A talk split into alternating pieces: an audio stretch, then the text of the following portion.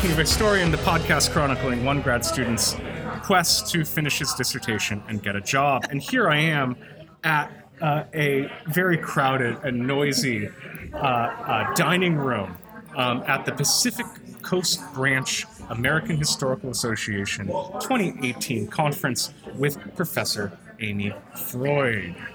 Froide spelt like a cold Frenchman, not like an inquisitive Yes. German. Um, and we're here today to talk about a paper that she presented uh, at this conference about stockbroking women. And uh, so this was really interesting to me, Amy, because I. I think that I know 18th century London. Like I, I, I, I, I, when I was in London in the 21st century, I felt really lonely, and I comforted myself by saying that I knew what 18th century London was like. But for me, I never imagined women in the the, this, the the financial center of the city of London. And your research says that I'm completely wrong. So please tell us why I'm Well, wrong. Brendan, you're so wrong for so many reasons.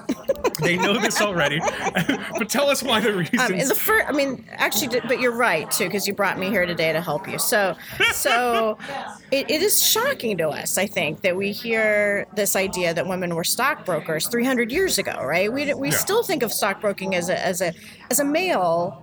You know, masculine-dominated occupation. Yeah. We know women. There's women stockbrokers now, but, But it's still- if you- if it's you- still, you know, Yeah. if you're going to do a Hollywood movie, if you're going to do Wall, you know, Wolf, of Wall, Street, is yeah. it's it's not Cate Blanchett. No. It's it's uh it's Leonardo DiCaprio, right? So so I was shocked to find this out. I mean, I I've always been interested in how did women support themselves how Yeah. In the past so so 300 years ago how does a woman whether she's single whether she's married Yeah. how does she economically maintain herself and one of the things I, I found out is that women don't just work they also take the the capital they have and they invest it right Yeah. so okay so women were investors uh, 300 years ago that surprised me but i didn't know that women invested for other people that they did the work for them So, so I mean, this is really interesting for the way that I've been looking at the history of capital uh, uh, from the 18th century, because I've always told myself the story that women were locked out of these important roles of, of actually managing finances. Um, that, that, that, you know, when we tell the story of the 19th century, women were not able to manage their own uh, money. Um, legally, married women couldn't own uh, uh, property. Um, but let's let's let's let's talk more about about what these female stockbrokers actually did on a day-to-day So- basis. So the first thing I would say is that women in the, the 17th century and the 18th century are not the same as women in the 19th century. Yes. That they actually had more opportunities. Those opportunities actually lessened in the in the Victorian period. So that's one thing we should be aware of. Um, and second, That history is not just a straight line. history is not a linear uh, Whiggish line, Yeah, right? Right. yeah. It's much more cyclical. It's much more ebbs and flows, right? Yeah. And we know that. And this is, I think, a great example of that. So, in in the ear the late years of the the 1600s, the 1690s, we have what's called the financial revolution, which occurs in Britain. And- and that starts to remind us with a guy, William of Orange, With William of needing Orange money to uh, fight wars against Louis XIV, right? because his his navy got trounced. And they needed millions and millions They of cap. It's a lot of cash. money to wage these wars, right? Yeah. And you can't do it by scraping together coins from a few dozen merchants every time you know you turn around and need a new ship or or more men. So they needed something more stable. So they realized they needed a fiscal uh, structure to be able Yeah. to sustain these these large scale operations that, that William of Orange was interested in. So he establishes a national debt. He he gives his his thanks and, and promises to uh, a national bank of England, and then uh, the trading of joint stock companies, which already existed before William got there, really gets going. Public trading. so let's just just let's let's just drill into that just because I think there's why I hear national debt I think it's bad. Why would merchants want national debt? Like So- what's good for them to like I think like you lend the government money they take it from you and run away. What's good for them about that? So the national debt that was established, that's a great question, you know, um, in, in the, the 17th century was basically people loaning money to the government, and they got a rate of return that was better than what they would have got off of other investments.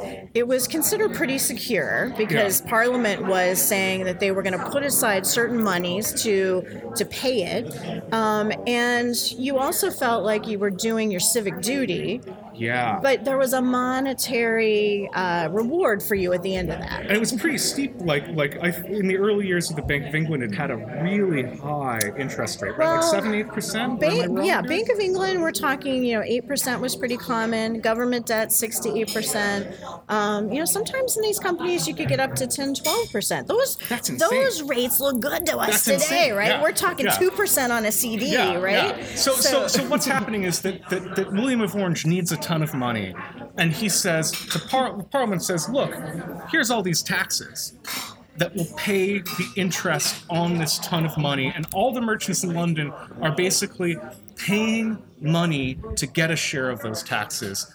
For perpetu- for like X number of For X number of years, Okay. exactly. And that generates a pickup in the trading of other kinds of companies from which you can also get so so so if I have just a chunk of money like like 10 pounds or 100 pounds in my pocket, I can go to a shady person on Exchange Alley and pick up a stock receipt.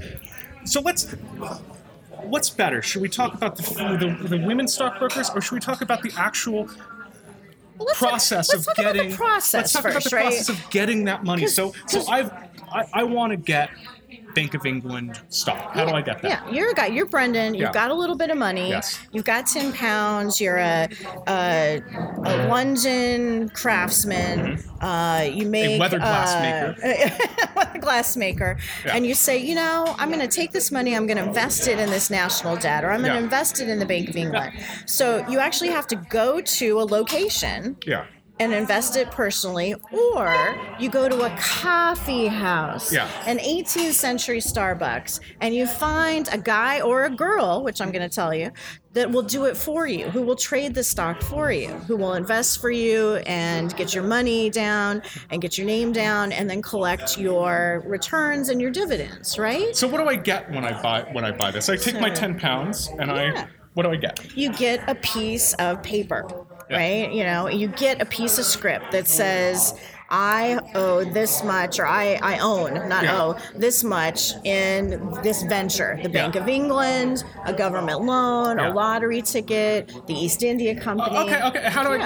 How does that give me money for the ale that I want to drink because I'm 18th century Brendan? That is a great question for 18th century Brendan. Liquidity is what you're asking Yes. about in two Yes. different ways, Yes. right? Yes. You know? How do I get the liquidity to get my to get my liquidity? liquid, Yeah, right? yeah. So, so I think what you you want is you want that Bank of England stock. You want the state lottery ticket because it is equally saleable as much as it is purchasable in the trading atmosphere of Exchange Alley. So- So, you could literally turn around a minute later and Yeah. sell that piece of paper to somebody else. Okay. Some other rube, right? Yeah. in the room. And then go drink away your profits. Great, Yeah. great. And, and and just just for the sake of just telling us the, the full story, how do I collect my my rate of return? How do I get my my dividends? So that comes a little more. You have to wait a little more long term for that. Yeah. They're quarterly. They're quarterly. So every three months, you know, January, March, April, June, October. on, on these particular on these particular holidays, days, Christmas, and actually in, in, in the newspapers, Yeah. they'll tell you what day Yeah. that that company uh, or the government is going to distribute dividends. You can go yourself, Brendan, Yeah. or if you've had imbibed so much at the local inn, you could send Probably. Your agent. Yes. Okay, and then and then I go to this window at like uh, uh, the. Bank of England. I show my piece of paper, and they give me my dividends. So let's talk about these agents because in my in the view of this that I've told for as long as I've known British history, this has all been a masculine story. That's Uh, right. the coffee right? house. I, I have argued vociferously that it's an all male preserve. I've said no, like, look, women serve coffee at the coffee houses, they own coffee houses, but the actual people doing the coffee house things in the coffee houses are not women. And you just blew my mind and told me that I'm completely wrong. So tell us about these female stockbrokers. So Brendan once again is wrong. It's wrong, yes. And you know Yes. you don't I'm going to rename the podcast. It's going to be Brendan, once again is wrong. Yeah. Um, but if you don't learn from your mistakes, right, you don't grow as a person. Yeah. So no, no, I mean, all of us thought that. All of us thought these were masculinized spaces, right? Yeah. That's the writers of the time told us that. Yeah. But you start looking at records, you start looking at at letters and at accounts, and you realize that women are actually entering these various financial locations. They're entering financial space, and they are enacting financial business. And I find this as far back as the 1680s. Some Wow. some historians are finding it even earlier, even back to the 1660s. So we're now realizing that these were perhaps masculine dominated spaces, but they weren't masculine only. There was no law, no rule, no custom that a woman could not enter a court, uh, excuse me, a coffee house and buy or sell a stock or a, sh- a share, a, a security. Um, so, so we now know that women were conducting business in these spaces. Um, I found instances of brothers sending their sisters into coffee houses to conduct business. And so, what sort of financial services were they providing? Was this just acting as an agent, like I tell you to do something, or were there were they doing more complicated or sophisticated financial Uh, uh, uh, activities? I think a lot of it was financial errand running. They Yeah. were responding to the Go to the window and pick up my dividend. demands Yeah. of their clients. Yeah. That's right. And, and again, a lot of their clients were of highly, uh, you know, elevated status. We're talking peers. We're talking landowners who didn't want to do that kind of business themselves. On the other hand, we have examples of women who also give financial advice and are instructing in some ways this, the people they work for. So they weren't entirely lackeys. They weren't entirely menials. They also were people like today, stockbrokers giving advice to their clients. Wow, wow. So, I, one question is why has this remained obscure for so long? I've- or, or yeah, why? Yeah, yeah. Well, that you know, it's it's odd. That's always my question. Every time I write a book, every time I work on a project, I think it's all there. Why haven't Yeah. we seen this before? has more to do with our own myopia, right? Than Yeah. than than actually anything else. We assumed that men were doing this, and We so we assumed we would only find men. It takes somebody who's looking for something slightly different in these records to to actually find them. I, I've noticed this in my own work. We assume I do clubs and societies. We assume the clubs are only male, Male. and so I don't pay attention to the list of names. And then sometimes I scan them and I find a woman in places where they shouldn't they sh- they shouldn't be. They say. shouldn't be And there. then we have to question ourselves. Well, if just because they shouldn't be there, does that mean they really weren't there? So if you scan a subscriber list for a company like the East India Company, you're going to find that between 15, 25% of the names are actually female. Wow. And that's discounting the Francises and the Christians who, Yeah, you know, are kind of gender neutral. Okay, wait, wait, wait. So let me play devil's advocate here. So, so, so these female, finan- yeah, there's women working in the financial services industry, but it's burgeoning. Are they doing the same things as male financial brokers, or are the male, are the female owners of capital doing the same things as the male owners of capital? It's a great question. I mean, I when I set out to, to research this, my first supposition was, well, they might do things slightly different from the men of their classes. But then I started to slowly recognize that actually there was a lot of similarity between Yeah. what the men and women of a particular class would invest in, how much they would invest. There is this assumption that women are more risk averse, right? Yeah. And that women are cautious in their investing.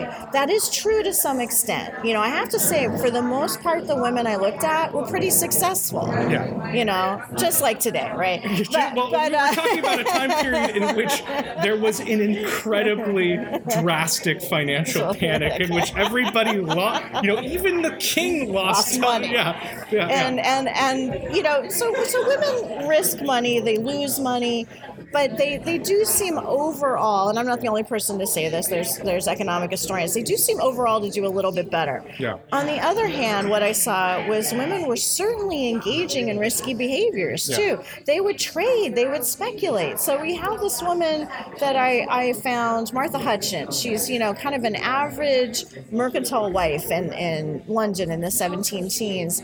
And she's buying and selling on a weekly, if not a daily basis, collecting profit in Yeah. South Sea stock. That's what we call speculating. Yeah. And that's what she's doing. Yeah.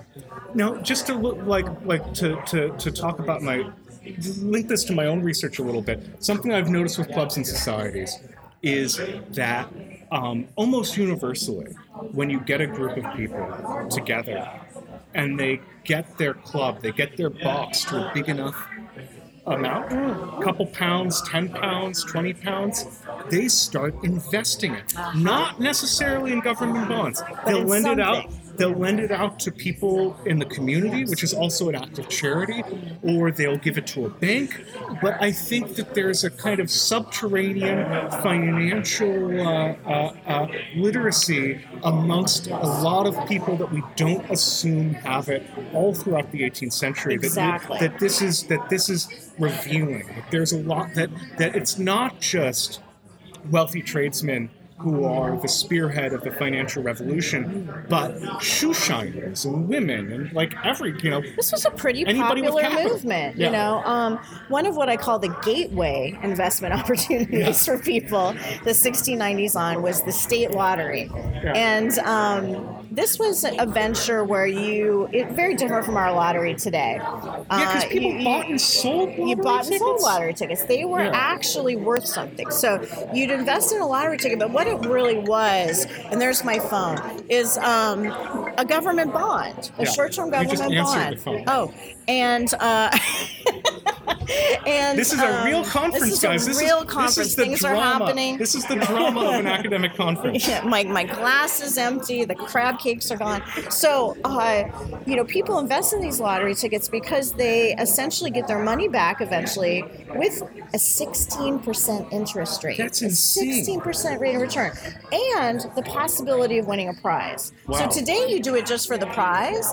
In the past, they actually did it for um, for the the investment, and the prize was on top. Now, the people who invest in these lottery tickets often club their money together. Yeah. You taught me that's the meaning of club, right? Yeah, one a lot So- of, even even up into the 19th century, one of the things that they, that these people invest in, from the lowest of the low to the highest and the highest, lottery tickets. Really? Oh So yeah. this just continues. Even up into the 1820s. Let's just continue. Oh, and then yeah. and then the lottery is actually suspended, the state lottery, Yes. not the private one. Yes. So so what I found is you'd get these groups of women, many of them servants, many of them tradeswomen. And they club they together they for club lottery together ticket. the, the ten pounds for the lottery Yeah. ticket. You know, they'd each put in a pound, twenty shillings.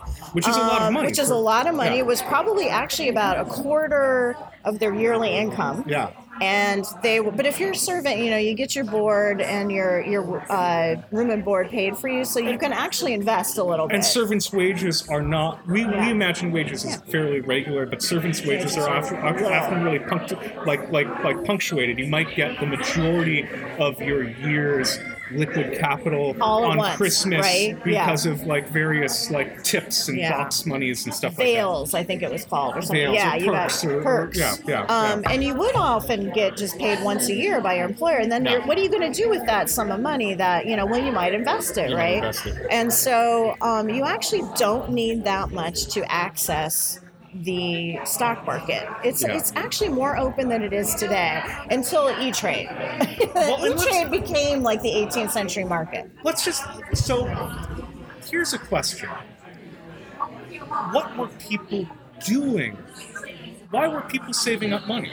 So- like because you yeah, imagine yeah, you imagine question. a servant in the 18th century you imagine a servant in, in urban 18th century britain so why would a servant in 18th century england who i, I just imagine is living hand to mouth, hand to mouth, yeah. why would they invest That's actually, ironically, servants are one of the number one investors from the middle age, from the Middle Ages on, because they get um, wages. They get money in cash. And what do you do with cash? There's nothing to do with it except invest it. So often, Right, 'cause it's a lot- credit economy. It's a credit economy, right? Um, yeah. You're not going to put it. There, there's actually no banks to put it in until the 60s. And you don't want it stolen. They don't want it stolen. So the best thing you could do with your money is invest it, and then somebody's actually going to give you a little bit more money. Because usuries, you know, we also have this idea that usury, the idea of charging of interest, is not acceptable.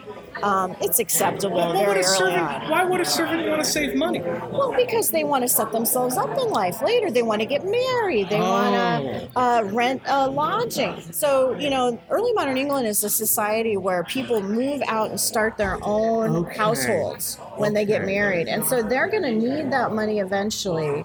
Uh, you know, so when Oh, we so the servants about don't stay servants; they're coming there and working just as Yeah, part, and they're sa- they're using this to save up part of their money, and then they're going to cash out, Cash out, and go back home Yeah. and set up a family. set up a family, you know, set up a household. And, you know, we talk a lot about dowries and we associate them with rich people and princesses and stuff like that. Well, your average woman, she was bringing a dowry to the marriage, and the dowry was her wages that she had invested Oh, wow. and saved up. So, um, the same was true for the man, too. So, what you want, you know, you want to marry someone who is savvy enough to invest in, you know, either a personal loan or the stock market, or maybe you bought a sheep, you know. So 18th century Brendan spending all of his wages at the Uh, and, alehouse. and he's his, Not- his marital stock is plummeting. Plummeting, God. It's plummeting like crazy. So, like, so, yeah. so, Professor, what, what, what's the big what's what's what's at stake here? What's the big takeaway for, for, for people who are not necessarily interested in the 18th century Yeah. financial And- and, revolution? and I don't know why you wouldn't be, but but I mean, but fascinating. uh, but Brendan, I think you've already figured it out, right? Is that your average person is actually more financially literate, more Yeah. financially savvy Yeah. than frankly people are today. and that's what I get from my research is that, Uh-huh. that that we have this Whiggish idea that that that we now live in the most free, intelligent, Intelligent, well, yeah, well, well knowledgeable time on earth. But the things that people could do in the 18th century, as a matter of course, start businesses, invest their money, make accounts. Build stuff. They actually had a knack for, for, for, for lots of the things that we consider as putatively modern that we do not have. And and a lot of the things that we kind of you know hire somebody else to do for They us, do right? People would often do, and I think getting back to these women brokers Yeah. and these women investors. That's why they did it. They knew how to do it. They knew how to do were it. trained from a young age to know their numbers. They Yeah. were trained to be able to write up accounts. Yeah. There's this pamphlet that circulated in the 1680s in London called Advice to the Women and Maidens of London. Yeah. And it was an advertisement for girls need to get taught accounting. Wow. You know, how to keep account books. And if they do it on a small level, you know, for their family, then they can do it on a larger level for a business, right? So what this seems just even today we have a gender bias to think of financial literacy as completely male and this is yet another way that we can see that this is historically constructed We've created this idea, right? I like to tell my students all the time that women were active in STEM 300 years ago. There's nothing new about women having financial knowledge, having uh, mathematical ability. That we've forgotten that, right? That that that maybe that receded in the 19th century, but actually women were were considered sometimes more competent at these things than men. I, mean, I think that's a great place to end. There's nothing new. It's Under a the sun. There's nothing new in history. Uh, uh, we've always gotten it wrong. Um, thank you very, very much, uh, Professor Froide. Uh, I hope this has been fun. Um, thank you to Jonathan Lear, who made the music, and to Duncan Barton, who made the art. And thank you very much again to Professor Amy Froide. Do you have a book that people can buy? Sure, sure. If there so are people listening. So if there's the two of you that are listening out there, my fans, uh, you can take a look at Amy Froide's Silent Partners, Women Investors, and Britain's Financial Revolution. Oxford University Press published it in 2017. It's kind of pricey, but you can get uh, copies on Amazon. Ask your library. Ask your library to yeah, carry get it. your library to Get carry library to carry your it. local library will be happy to Yeah. get it for you. Yeah. So thanks, Brendan. That was Great. awesome.